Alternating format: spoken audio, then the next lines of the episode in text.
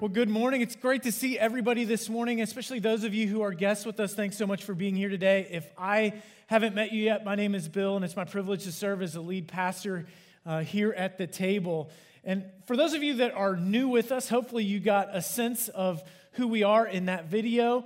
Um, but we would love the opportunity to share with you a little bit more about who we are as a church and ways to get connected and all of that. And so, um, right after the service this morning, if you are a guest with us, could be a first time guest, or maybe you've been here three or four times. Um, we'd love for you to stay uh, afterwards to what we refer to as a meet and greet. Um, don't worry, we're not signing merch or anything like that. It's not like at a concert, but um, it's just we want to just get it, uh, have the opportunity to meet you and find out how we can serve you. And so, right after the service this morning, right down here in the front, on my left, your right, um, we will just meet for 10 or 15 minutes or so and um, give you an opportunity to ask questions. We'll share a little bit more about the church um, because we want to get to know you and, and um, want you to get to know us and find out more about who we are as a church because we're excited that you are here. Uh, as we get started this morning, I am curious how many of you are uh, Marvel Avenger fans? Okay, because for a second I thought maybe I was the only one. That would make me feel weird. So glad that you guys um, are sharing that. You know, one of the things that our family has done um, quite a bit over the last year, not going out as much and all that kind of stuff, like we're watching a lot of movies at home and rewatching a lot of movies. And so, one of the things that we've done just over the last couple of months is we've watched all the movies in the Avengers series in chronological order which is quite fascinating to do if you've got a lot of time on your hands. Because there are lots of movies in that series. It's not just the Avenger movies, but you're looking at Iron Man, all of the Captain America movies, Black Panther, uh, I mean, Ant Man, Ant Man and the Wasp. I mean, there's a ton. Like, there's a, I don't even know how many. There's a bunch. It took us a couple of months to get through them. But after watching them all, I think my favorite Avengers movie is the first Captain America movie. Part of the reason for that is that it's the most realistic, I think, out of all of the movies. Now, I mean, it's a scale in that because none of the Avenger movies are realistic. Most of them have to do with fighting aliens and things like that. But the interesting thing about Captain America, for those of you that haven't watched it, the original one is set during World War II. And so Captain America actually comes out, uh, comes about through the United States' desire to come up with some sort of weapon to defeat the Nazis. So it's really interesting. Captain America is a man named Steve Rogers. And Steve Rogers loved his country. In fact, he had signed up. He wanted to do everything he could to help with the war effort. He had tried to enlist in the army a number of times, but was rejected every single time because he was too small, too weak, and too frail. But he had heart. And so, because he had heart, he was signed up for this experimental program where he would be given this serum that would cause him to have superhuman strength.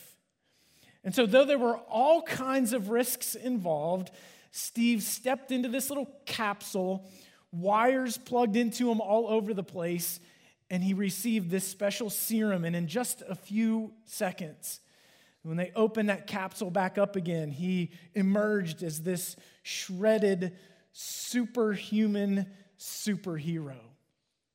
And I think that's the coolest thing ever. I mean, maybe part of the reason I like it so much is because, like, I wish that that were something that could happen in real life. I mean, sign me up for it. Now, maybe not specifically what Steve Rogers got in the movie, but if Think about this. If there was something that we could do, some serum that we could take, so that all of the aches and pains that we feel would go away, so that we would never have to worry about hurting ourselves if we tried to lift too much, we'd never run out of energy doing all of the things that we have to do around the house. Like, wouldn't that be incredible? Like, listen, if that were a real thing, sign me up right away. But that's not real, at least legally and FDA approved. I want you to think about this. Think about where you are in your relationship with God. Now, as I asked that question this morning, there are some of you who are maybe not really sure where you're at in your relationship with God. Not sure about faith, not sure about the claims of Christianity.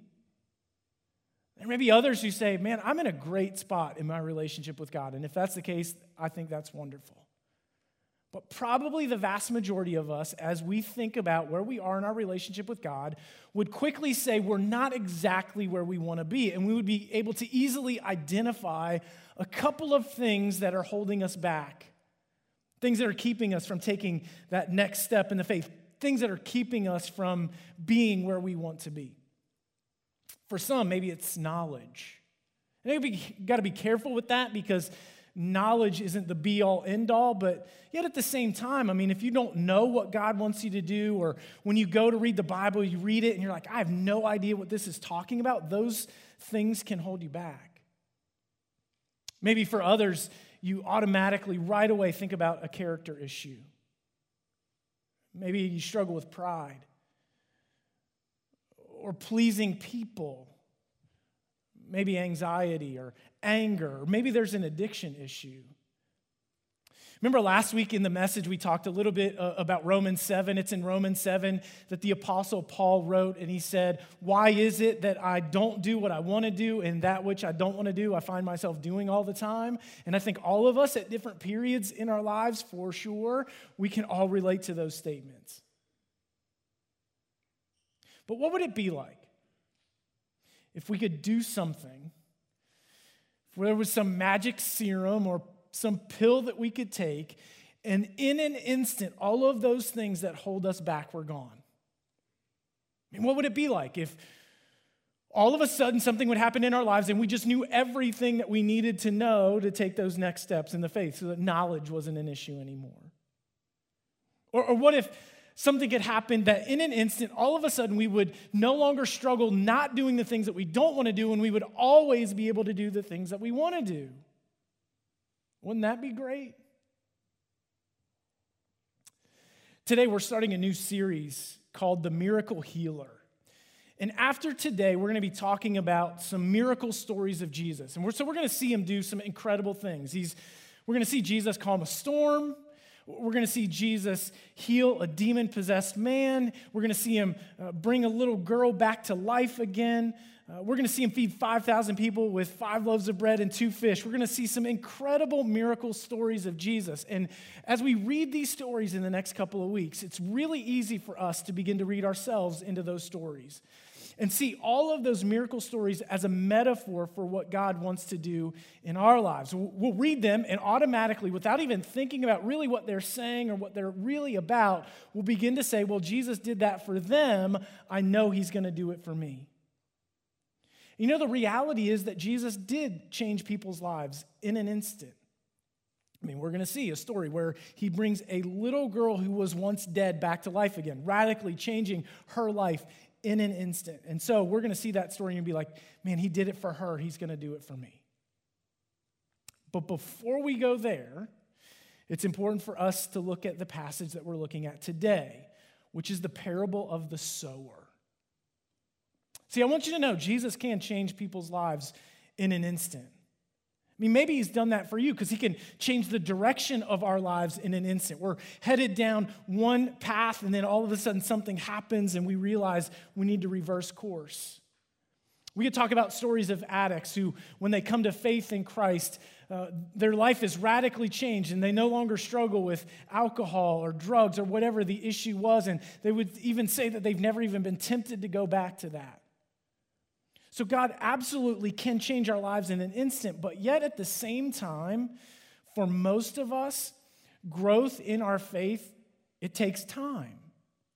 And so we're looking this morning at this parable that Jesus told, the parable of the sower. And the thing about the parable of the sower is this that so what's really important is to understand that what Jesus is talking about is not what our life is like in an instant, but he's talking about how our lives could be characterized over the course of our entire lives.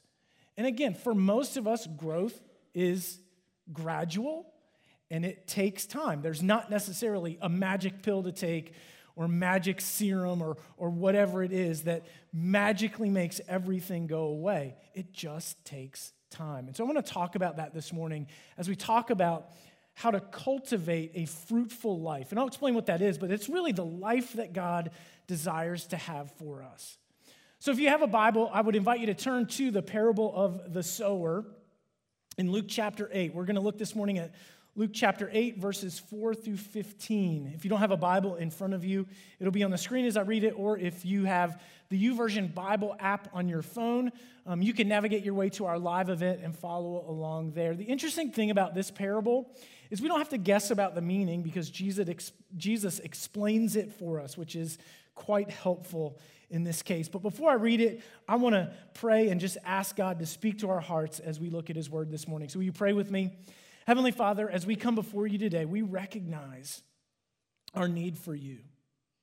Father, I think as all of us have thought over the last couple of minutes about our relationship with you, we can easily identify things that are holding us back.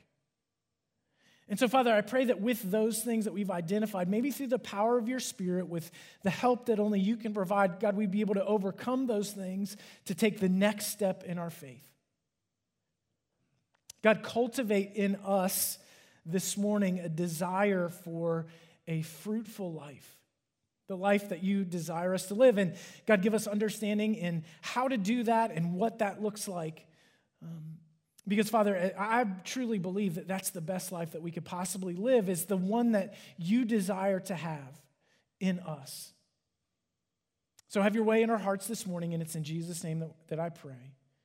Amen. The parable of the sower, Luke 8, starting in verse 4. When a great crowd was gathering, and people from town after town came to him, he said in a parable A sower went out to sow his seed. And as he sowed, some fell along the path and was trampled underfoot, and the birds of the air devoured it. And some fell along the rock, and as it grew up, it withered away because it had no moisture. And some fell among thorns, and the thorns grew up with it and choked it. And some fell into good soil and grew and yielded a hundredfold. And as he said these things, he called out, He who has ears to hear, let him hear. And when his disciples asked him what this parable meant, he said, To you it has been given to know the secrets of the kingdom of God, but for others they are in parables, so that seeing they may not see, and hearing they may not understand. Now the parable is this the seed is the word of God. The ones along the path are those who have heard. Then the devil comes and takes away the word from their hearts so that they may not believe and be saved. And the ones on the rock are those who, when they hear the word, receive it with joy, but these have no root. They believe for a while, and yet in time of testing, they fall away. As for what fell among the thorns, they are those who hear, but as they go on their way, they are choked by the cares and riches and pleasures of life, and their fruit does not mature. As for that in the good soil, they those who, hearing the word, hold, hold it fast in an honest and good heart and bear fruit with patience. You know, in that second half of what I read, Jesus explains the parable. And so it's kind of easy to generally understand what he's talking about. So he says the seed is the word of God, and then the soil, as we understand it, is our hearts, or maybe the receptiveness of our hearts to the Word of God. And so I want to talk a little bit about the soils, but before I do that, I want to just share just some observations from this passage, and then we'll talk about how to cultivate a fruitful life. So let's talk a little bit about just some observations that I make. And the first thing I want you to notice is that the seed is sown far and wide. The farmer is not concerned with where the seed goes. So, as you think about it, it's, it's a little bit different maybe than the farming that you and I might be familiar with. Both of my grandfathers grew up on farms. And so, when I was a little boy, they both had large gardens. And so, I often went with them um, when they were planting their gardens and then sometimes taking care of them and, and certainly going back to pick the produce of the garden. And so when my grandfathers would get ready to, to plant their gardens in every spring, the first thing that they would do is plow the soil. And then once the soil was plowed, they would be very careful to make um, very straight rows in the garden, and then they would take great care in planting the seed in just the right place. They sometimes let me do some of that with them, and so it was a couple of seeds in this hole, and then a few inches down, a couple of more seeds later. Farming in Israel was a lot different than that. The condition of the soil in Israel was a lot different than uh, very rich soil that you might find in a garden today. It's very rocky. And there's some debate as to uh, the exact process. Some people believe that the seed was sown and then the field was plowed to cover over that seed. Others believe that the field was plowed first and then the seed was sown. But in either case, it wasn't this delicate, very careful process. The seed was just thrown out almost at random, hoping that it would find good soil along the way. So the seed is just sown far and wide, which is really important for those of us who sow seed, which because as followers of Christ, from the moment that we come to faith in Christ, we're to be helping to lead other people to faith in Jesus. That's all of our responsibility. So if you're a follower of Christ, this is all of us. So, what it indicates to me on the front end is that we should not be concerned about the condition of the soil or the perceived condition of the soil because we don't know what kind of return it's going to make. We sow the word of God far and wide. Second thing that I see in this passage is that there are four types of soil. And I think that in any given group, there, you're going to find those four types of soils. So today, as we gather together in this room, and including those who are watching online, somebody in this room watching online represents each of the types of soil. And so on the front end, our responsibility is not to look around the room and try to figure out who's what type of soil. What we ought to do is look at our own hearts and say, what type of soil is in my heart and ask ourselves, well, what type of soil do I really want to be? And hopefully, all of us would say that we want to be the good type of soil. Third observation I make out of this is that the seed is always the same, but the response is different. So Jesus tells the, the parable, the seed is always the same. It's not the, the quality of the seed, it's the condition of the soil that makes a difference. Now, think about how this works itself out. When I was a youth pastor years ago, we had a student in our youth ministry whose parents attended the church as well. But he wasn't showing up on Sundays. And so I went to him and was like, hey, man, like he would come to student ministry stuff all the time. I was like, hey, like, why don't you come on Sundays with your parents? He was like, man, it's just so boring. I don't get anything out of it. And I told him, I was like, look, maybe it's boring, but if you listen well, there is something that you can take that's beneficial for your life. See, here's the thing. Sometimes we get to the place where like we're not exactly where we want to be in our relationship with God. Maybe we're not growing the way that we want to grow. It's really easy in those moments to blame somebody else. It's not the quality of the seed that makes a difference. It's the condition of the soil. So the question is what's our, what are our hearts like? So let's talk a little bit about these four different types of soils. The first one is the, the soil along the path. So Jesus tells a parable. He says the farmer went out to sow seed, and some fell along the path. And as Jesus explains it, he says this is this ground that's really hard, so there's no place for the seed to get covered over by the soil. And so, as he explains it, the Satan comes along and steals that seed so that that person does not believe and is not saved. So there's some people who just won't get it and they'll never understand. Like, think about it this way there are people that can hear the good news about Jesus, the gospel, that Christ died for our sins and rose from the dead, and that the only way to have a relationship with God is through the work of Jesus. That there's nothing that we could ever do to earn it. We can't, uh, we don't deserve it, but Jesus has freely given it to us. They can hear that message, and maybe it's in a service like this one, or maybe it's they hear that from a friend, and they can say to themselves, "That sounds really nice," and do absolutely nothing with it, and it makes no difference. So there's some people who'll never get it, never understand, even though they hear. The second type of soil is the rocky soil. In this case, as Jesus explains it, there, the seed is able to take root a little bit, but because of the rocks, so the plant begins to grow, but because of the rock, there's no place for the roots to grow. And so when things get hard, they don't last. And so, in some sense, this is somebody who maybe hears the message believes to a certain extent. Again, maybe it's in a service or they hear it from a friend and they're like, yeah, man, that sounds really great, but then they don't count the cost of following Jesus. And so when things get hard, they fall away. The third type of soil is the soil where there are weeds.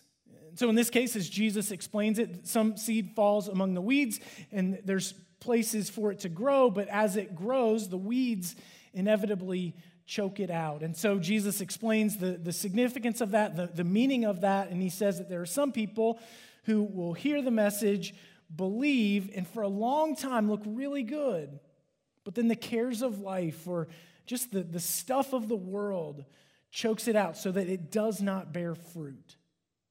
And this is the one I want to stop with for just a second. And I really want us to think about this. Because if you would say that the table is your church home, you show up on a somewhat regular basis,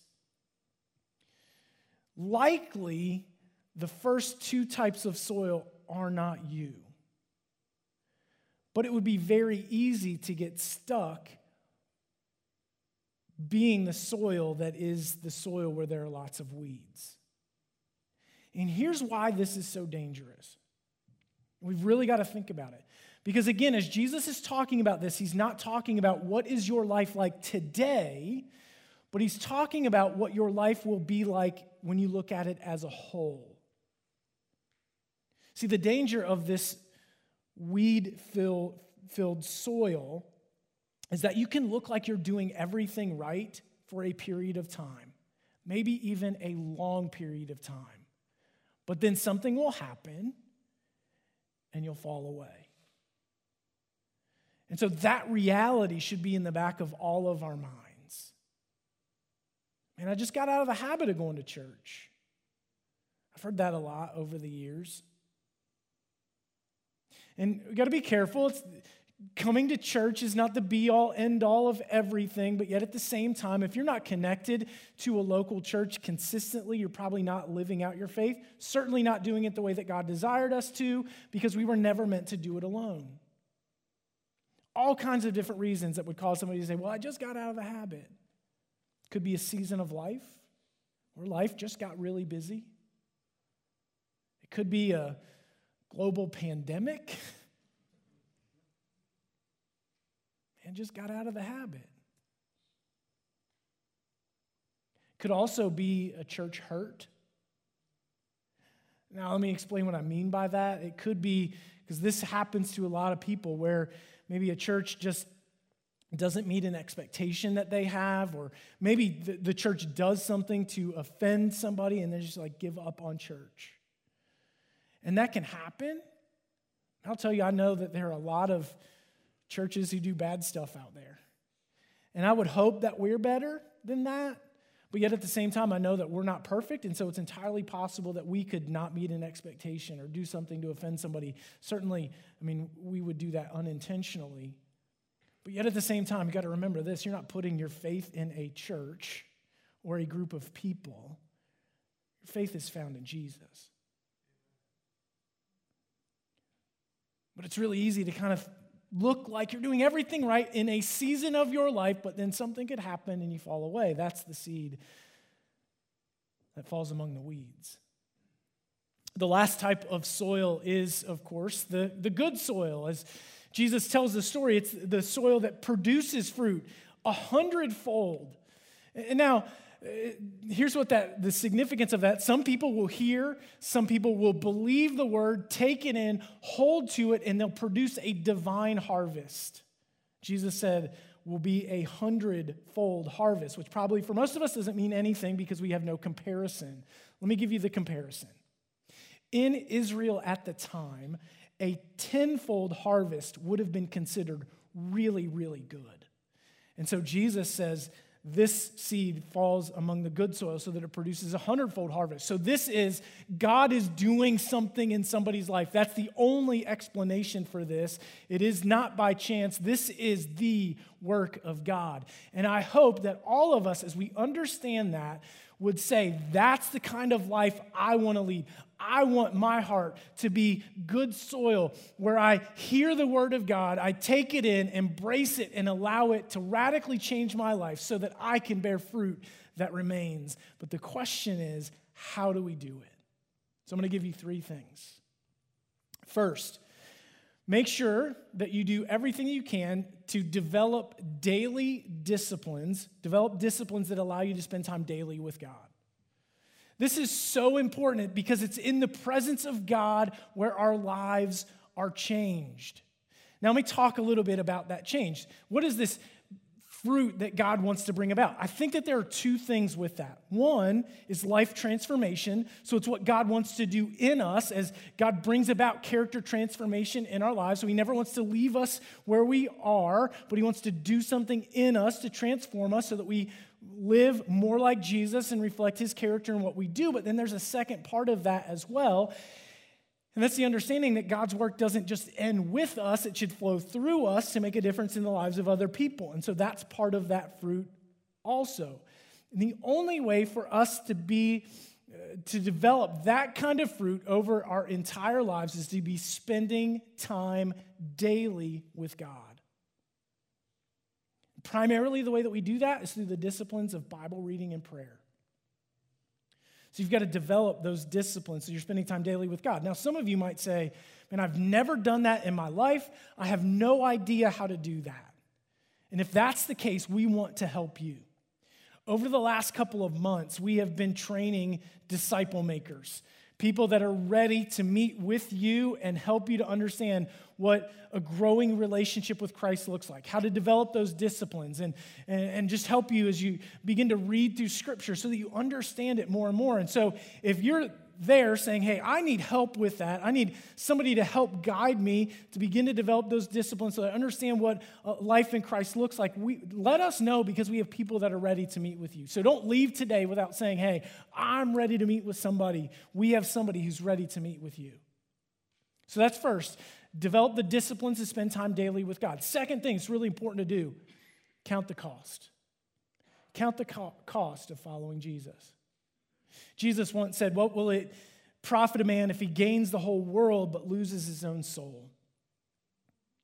If you want to save your life, you'll lose it.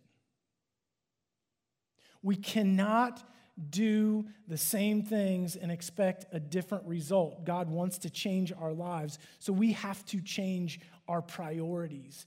And following Jesus is all about changing priorities, it's about living differently as we think about the world around us, the message the world around us often gives to us is we have to look out for ourselves and do what makes us happy. And Jesus says, no, you got to take your eyes off of yourself. Lose your life, that's when you'll find it. Following Jesus is in part a recognition to say, it's not about me. So we've got to develop those daily disciplines. Second is count the cost. And then third, is that we have to persevere through whatever may come. Verse 25 at the or verse 15 at the very end again, Jesus talks about this fruit and he says it's those who hold fast in an honest and good heart and bear fruit with patience. Real similar to what we talked about last week for those of you who are here, we should probably look at that and not look at it as patience but perseverance. It's just people that persevere that keep following, that keep our eyes fixed on Jesus regardless of whatever comes into our lives. We just keep going. And that's what Hebrews 12, which I mentioned last week as well. Let us consider him who endured such things so that we would not grow weary and lose heart. The reason that that's so important is because it's really easy for us to grow weary and lose heart. But we've got to keep persevering regardless of what comes.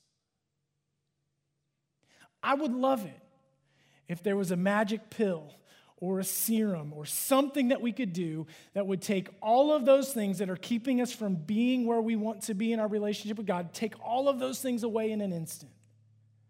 But the truth is, for most of us, that's not how it works. It's not magic.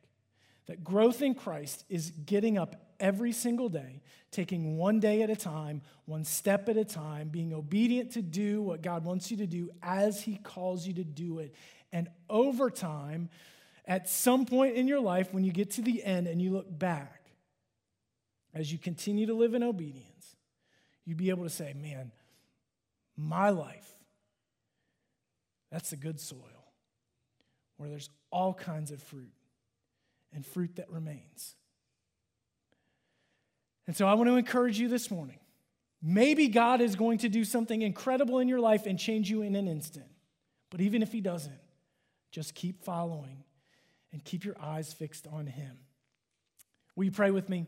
Heavenly Father, as we finish this morning, I, I do pray that you would just help us all to understand how to develop, cultivate a, uh, the good soil in our hearts so that when we hear your word, we take it in and it changes who we are so that we can do what you've called us to do and be people that bear fruit, fruit that remains. Father, we recognize we can't do this on our own. We can only do it through the power of your Holy Spirit who lives inside of us. And so, Father, I pray that we would surrender ourselves to you today. Be at work in us. Continue to change us. Help us to not be discouraged, but to keep our eyes fixed on Jesus, who laid down his life on the cross so that we could know you. And it's in his name that we pray. Amen.